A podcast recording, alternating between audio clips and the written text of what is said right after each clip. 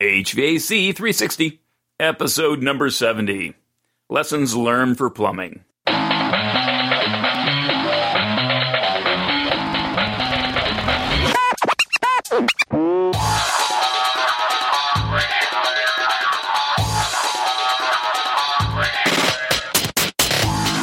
welcome back, everybody, to another episode of HVAC 360.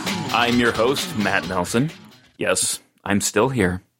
It's uh, if you've been paying attention, uh, I have been away for a little bit uh, from the podcasting microphone. Um, I have been busy, shall we say? Uh, a lot of things have been changing, and I just, uh, uh, you know, I mean, between activities I've been doing and things like that, um, you know, I just can't. I just couldn't get to the microphone. Um, so I'm making a concerted effort to get back and uh, because I, you know, I believe in, in, in sharing with this, uh, sharing information with you guys, and I appreciate you listening. So I thought I'd hold up to my end of the bargain and, and start producing a few more of these podcasts.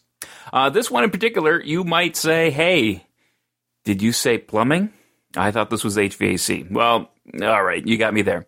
Um, but uh, one of the things that I uh, I was uh, occupied with was I did a uh, a session uh, for the uh, American Society of Plumbing Engineers. Uh, some of you might know it more as ASPE, but uh, they had their national symposium, and I did a lecture on the topic of plumbing commissioning.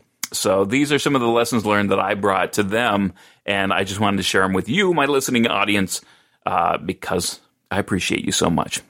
A lot of times you'll have some of these uh, crossover to what you're doing. Uh, some may not apply directly, but hey, if you get one or two things out of this, it's uh, it's kind of a it should be a benefit to you. Uh, another thing, a little housekeeping uh, point of order. Uh, just just so you know, I probably will have another thermostat operation uh, episode coming up. Um, you know, it's one of these things that even even I, you know, as a professional engineer, I wrestle with thermostat operation and exactly what it is. I know last time I kind of went through and uh, you know a little behind the scenes. That episode probably I I don't know how many takes I did of it, but you know I was trying to get that concept of the metaphor. Uh, so it's just something that's easier to remember and, and kind of understand. I I didn't get it quite right. I mean, it, it applies to one particular set of conditions. It doesn't apply to all of them, and I just kind of wanted to explain what conditions it kind of covers and which which it doesn't. So anyway, be wait uh, be uh, uh, on the lookout for the next episode on thermostat operation. I'll explain a little bit more how thermostat thermostats work too.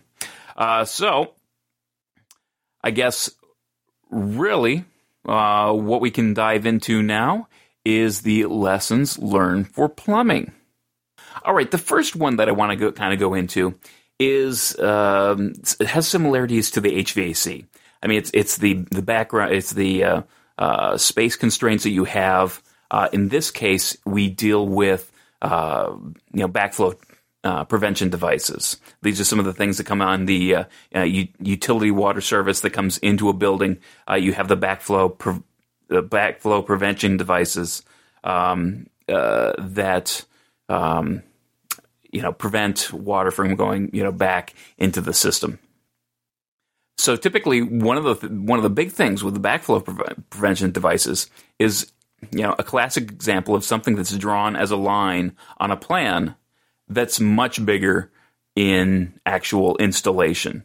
You know, when you look at it in a house kind of application, it's kind of immaterial. I mean, something that's kind of you know going to be two three inches uh, that doesn't take up a lot of space uh, is not going to be you know all that crucial shows up as a line. Who cares? And when you go into more of a commercial attitude and a commercial application, uh, you're going to have something that's going to be, you know, it's going to be five, uh, it's going to be six or eight inch pipe uh, that's coming into your building, um, you know, for a, for a good sized building.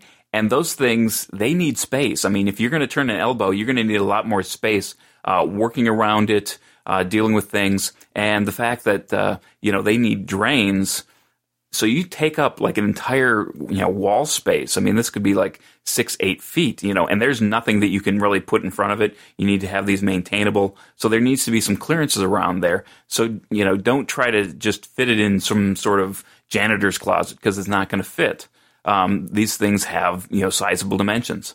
Uh, another thing that's uh, easy to kind of uh, you know, misconstrue is as uh, you know single lines as fixture carriers. These are the things that go into walls that the porcelain fixtures, plumbing fixtures, are actually mounted to. When you look at a uh, when you look at the toilet uh, or a water closet, that bowl, if it's not resting on the floor, is actually anchored to a fixture. Um, and that fixture is this uh, this metal piece that sits inside uh, the wall cavity, the plumbing chase, as it will, uh, as it's called, the, the plumbing chase. So uh, you have the fixture carrier bolted down there, and typically you're going to have like uh, you know one uh, water closet on each side of that to kind of balance it out. You can have it on one side; it doesn't really matter. Um, but that's going to be bolted down to the the concrete floor. Um, a lot of times, you know, architects they they they just squeeze as much space as they possibly can, and this is one of the things that it, it in reality it just doesn't work. You know, they can want that wall to be thinner as much as they want, but when it gets out in the field, these professionals are not going to install it uh, any different, you know, than they have been for for years. I mean, this is the way it is. These are the dimensions. This is the way it's going to be constructed.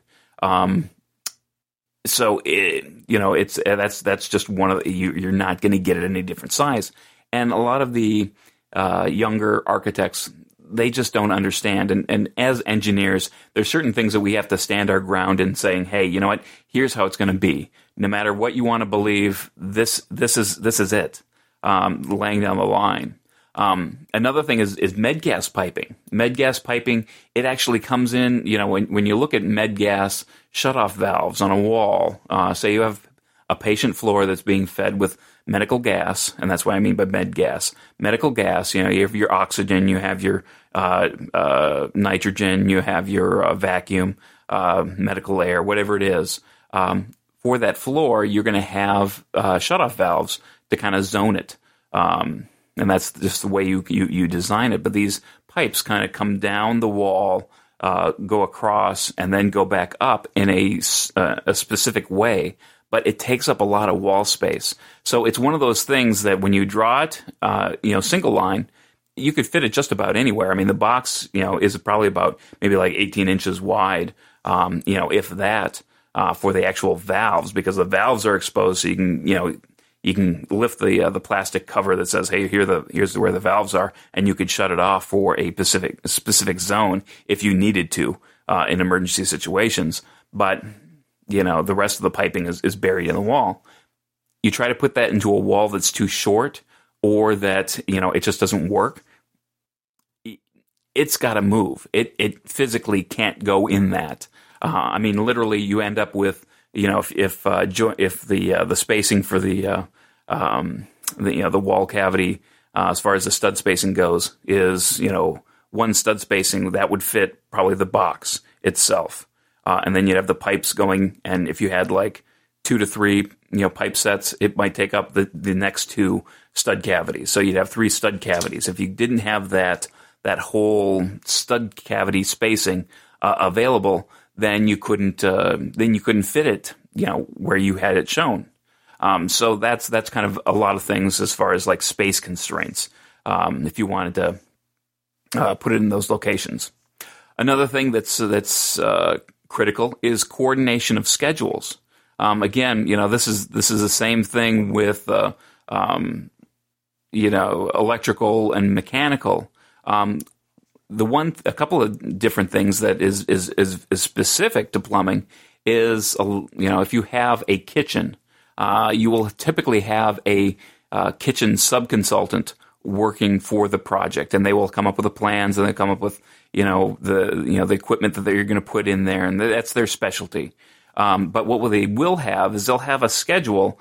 They'll have the tags on there, unique tags, mind you, unique tags for the kitchen equipment, and they will have uh, the fixture connection schedule. They'll have okay, this uh, um, you know you know three compartment sink is going to need you know a three quarter inch hot water, three quarter inch cold water, and uh, you know uh, two inch drain. Um, and so they'll have this kind of spelled out for uh, you know the, the, the, plumbing engineer, so they can make sure that they have all the services they need to those locations because it's it's a handoff. Um, you know, you may have uh, the kitchen equipment uh, installer installing all this kitchen equipment, um, but it's going to be the plumber's responsibility to get it down to you know that connection level, that, that last little bit.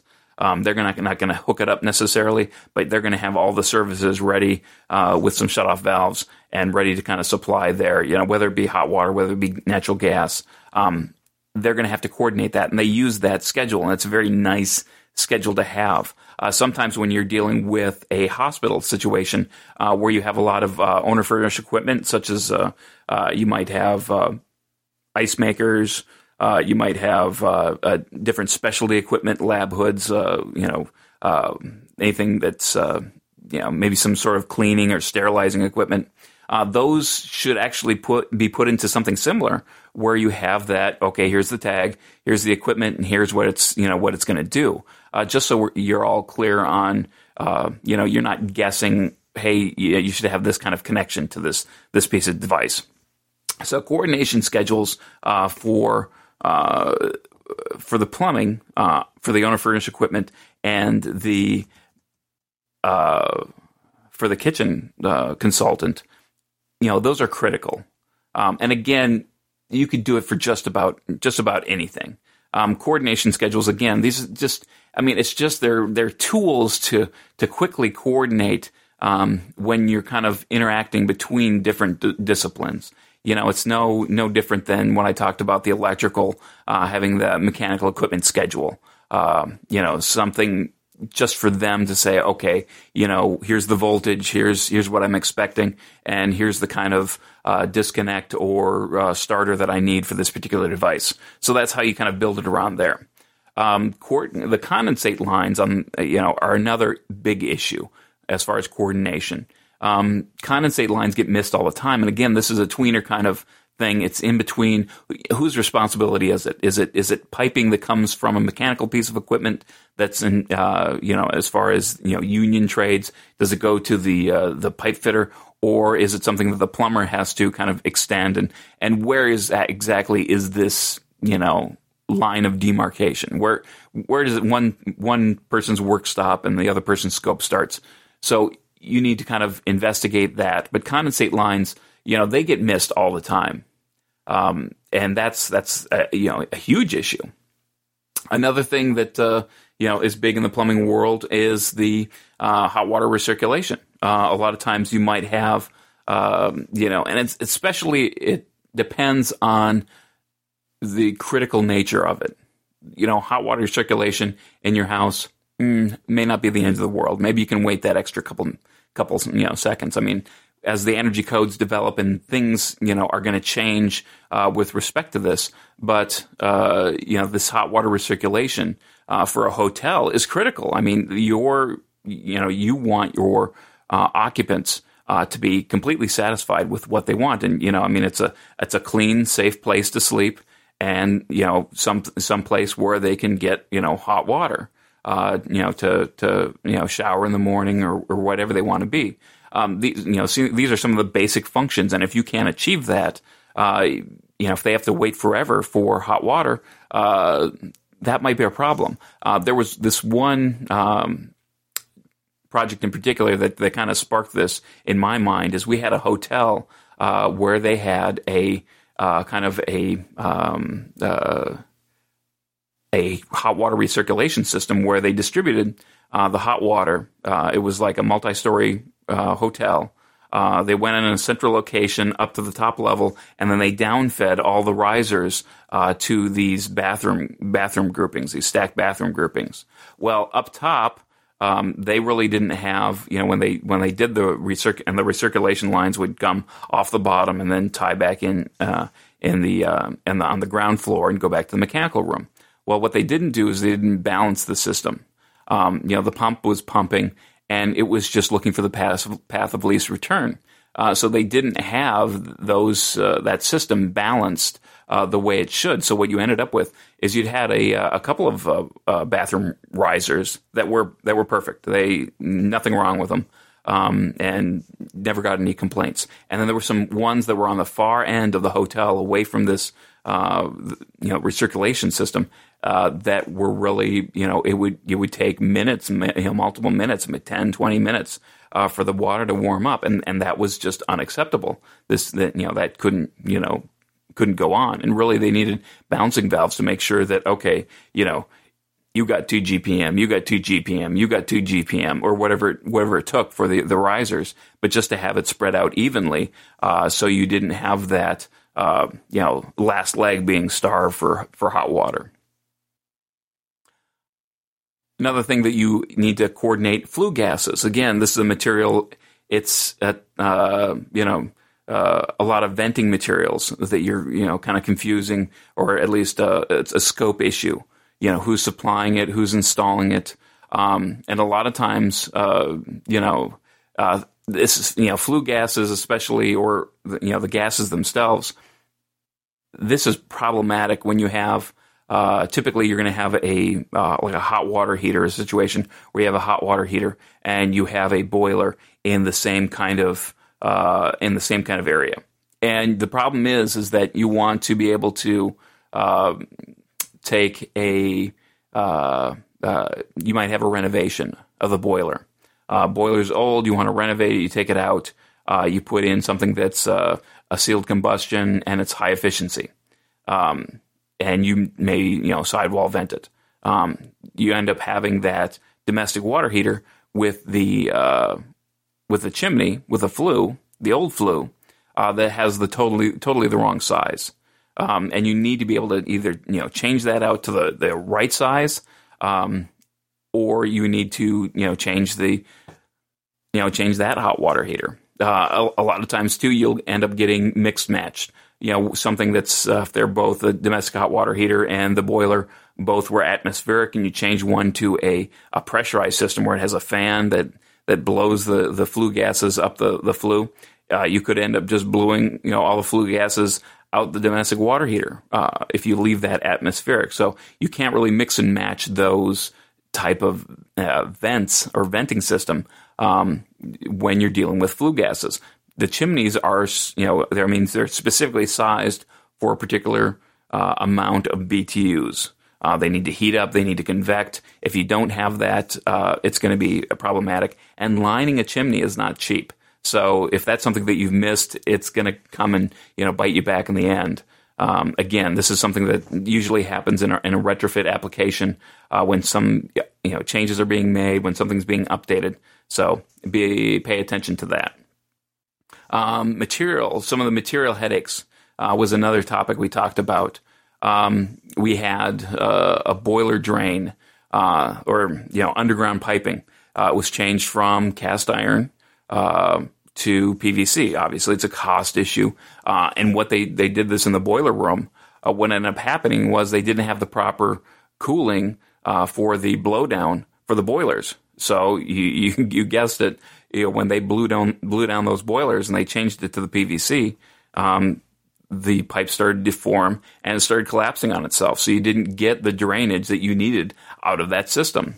Um, I mean, that, and that was a big headache. And luckily, they didn't have to move any of the boilers, but they did have to, you know, crack open the floor and, and, and saw cut the uh, uh, the concrete to be able to, you know, dig down and change, you know, that uh, as far as they could uh, to cast iron to really, you know, and they added some, you know, uh, some other coolers, uh, pre coolers to that system. another one actually, so this was a um, one of the guys in the audience actually suggested this or kind of gave this story. Um, there was uh, a project that he was doing. Uh, it was a high rise, and they changed out. You know, typically uh, uh you're going to have different risers in a high rise, and the the the heat the hot water riser um, was changed out from a uh, you know cast iron or um, a uh, copper. It was changed out into a uh, PVC. It was or a plastic type material. I don't know if it was exactly PVC. Uh, anyway, it was it was a misapplication that somebody didn't catch. Thermal expansion on the PVC was much greater than was anticipated with the other systems, and you ended up at the top floor shearing off the last few uh, branches uh, on this riser because it just expanded, uh, you know, so much and with so much force that it actually ended up shearing off a couple of the risers and just water poured out of those systems. And it, it, it I mean, we're talking millions of dollars of expense there. Um, so you know, be careful of, of what you're putting in there and the thermal expansion of certain materials. Um, you know, plastics are, you know, it's a great material if, you know, if, if it's properly applied. You know, again, it's not the it's not the material typically. It's the either the application or some of the, the you know the execution of this material. Another issue is drains. Uh, drains is a big one. Um, you need to make sure that there's a enough of them, um, and you, you, need to make them appropriately placed. Uh, if you put it in the middle of the room, that's great for you know general drainage. If you're washing the floor, um, otherwise you want to locate it near the the equipment that's actually going to use the drain on a regular basis, whether they be boilers or whether they be uh, backflow uh, prevention devices. Um, and I would kind of recommend, you know, even though it might be a headache, um, I would say typically all bathrooms have a drain in it. Um, it's going to help you out. Uh, and not only that, but you have to be aware of, you know, the, the pitch on the drain. Um, you just can't put a drain in just anywhere and expect it to work. Uh, a lot of times that they'll end up, you know, having indentations in bathroom floors in the concrete. So they'll have, um, you know, the indentations there uh, so they can actually, you know, as a last step, um, you know, end up, you know, putting in, you know, a leveling compound and actually getting the, uh, you know, getting the floor to slope in the right in the right direction, so everything works out all right. Another thing is uh, sequence of operations. Uh, typically, you're not going to deal with a lot of sequence of operations in plumbing, but there are certain things that uh, you need to have done. I mean, if, especially if you're dealing with um, the recirculation, how does that recirculation operate? Um, when does it stop? I mean, there's certain requirements with the uh, the 90.1 that you needed need to have it operate a certain way. Um, there was an instance where I had a, uh, a propane system uh, a propane backup system for a uh, project, um, and the intent was to make it automatic. And everybody in the beginning, every you know, the the owner wanted it automatic. When the natural gas, if that you know, and it was a rare case, if were if the uh, natural gas for some reason was to fall below a certain pressure, the, the propane system would would take over. It's a, I mean, it's a it's a nice system, but they wanted the automatic changeover for the propane to to take up the slack. Um, through the design, everybody's like, "Yep, yep, that's what it is." Uh, through construction, "Yep, yep, that's what it is." Actually, get it installed and figure out, "Hey, it's not working like that." Um, you know, and have the, uh, the, the person doing the startup go, mm, "No, this system isn't automatic." Everybody's like, uh, "What?" You, you, know, I mean, the owner's like, okay, well, just, you know, take it out of here because I'm not going to, in the middle of winter, come out here, you know, on a you know, uh, you know, Saturday night or whatever to you know the middle of middle of winter and and uh, you know start the system up and, and get it up and running. I want this thing to be ready and to change over automatically, so I don't have to do anything uh, or I don't have staff um, uh, to do it. Again, it's a big issue in the expectations. Kind of you know think through. A lot of times, you know, it's not an issue, uh, but when you're dealing with systems, and this propane system was it's uh, the the first one I've seen personally. Um, but you know they're not you know experimental by any stretch of the imagination. It's just that you need to kind of keep asking the questions until you get the answers to saying yes, this is a fully you know automatic system. And you know, end of the story is they're changing it out so you know that they can have it be automatic. So it wasn't a you know, but it was more on you know the the the the um, um, the propane system supplier than anybody else. Um, maintenance access, obviously, it's it's always a big one.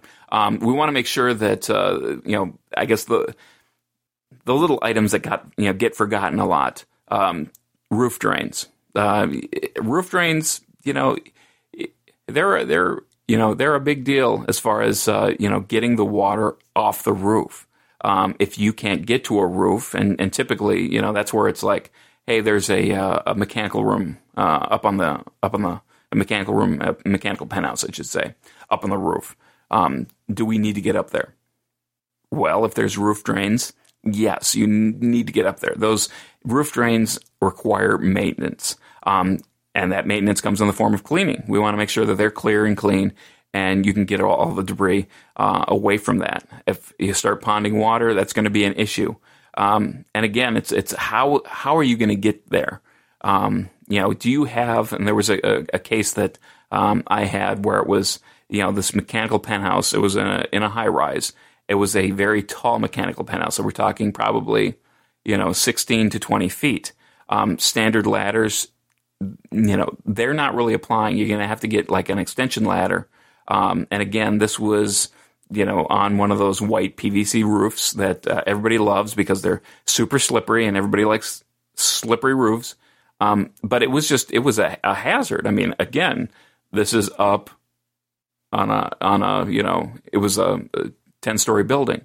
Um, how are you going to get up there safely? You know, do you have ladder tie offs that you can make sure that you're actually, you know, doing this safely? because um, there was there was certainly no ladder uh, to get up to that high roof, and again, there's roof drains that that need maintenance. All right, so that was that was a that was a big thing. Finally, uh, the last lesson that I, I, I shared with the uh, the plumbing convention was utility coordination. Um, uh, the utility coordination, a lot of this uh, kind of you know these are these are bad surprises. You want to be able to kind of ferret these out as early as possible. You want to know what the water pressure is, um, because if you have to add a uh, domestic booster pump or a fire booster pump, that is bad news late in the game. I mean, it in fact you know impacts you know where you're going to put it, the space. Uh, you know, you get the electrical on there. These are usually t- typically not small devices.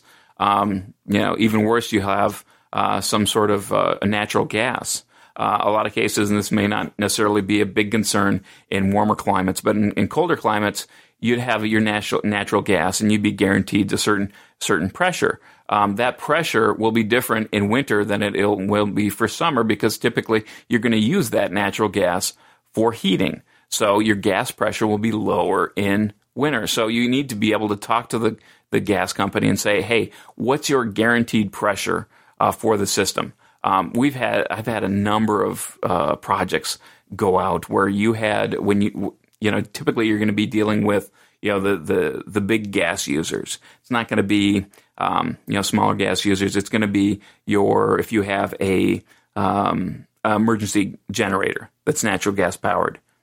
That's going to be a big one. Um, you're going to have uh, domestic uh, domestic uh, water heaters, and you're going to have boilers those are all going to be you know critical components. And if you have a you know uh, a burner on a air handling unit, if you have uh, you know direct fire or actually indirect fire um, on the you know on the on the rooftop units, it's going to impact you. Typically, those are a little bit more forgiving. It's a little less forgiving uh, for the uh, you know, the generator and the um, than the boilers. But you know, typically you, you, you got to get that done early. And I would have, you know, I would make sure I had a form to saying, Hey, yes, I talk, you know, here's who I talked to. Here's when I talked to him. Here's the information that I got. Um, you know, it, just get it down to the T. So you have all that documented.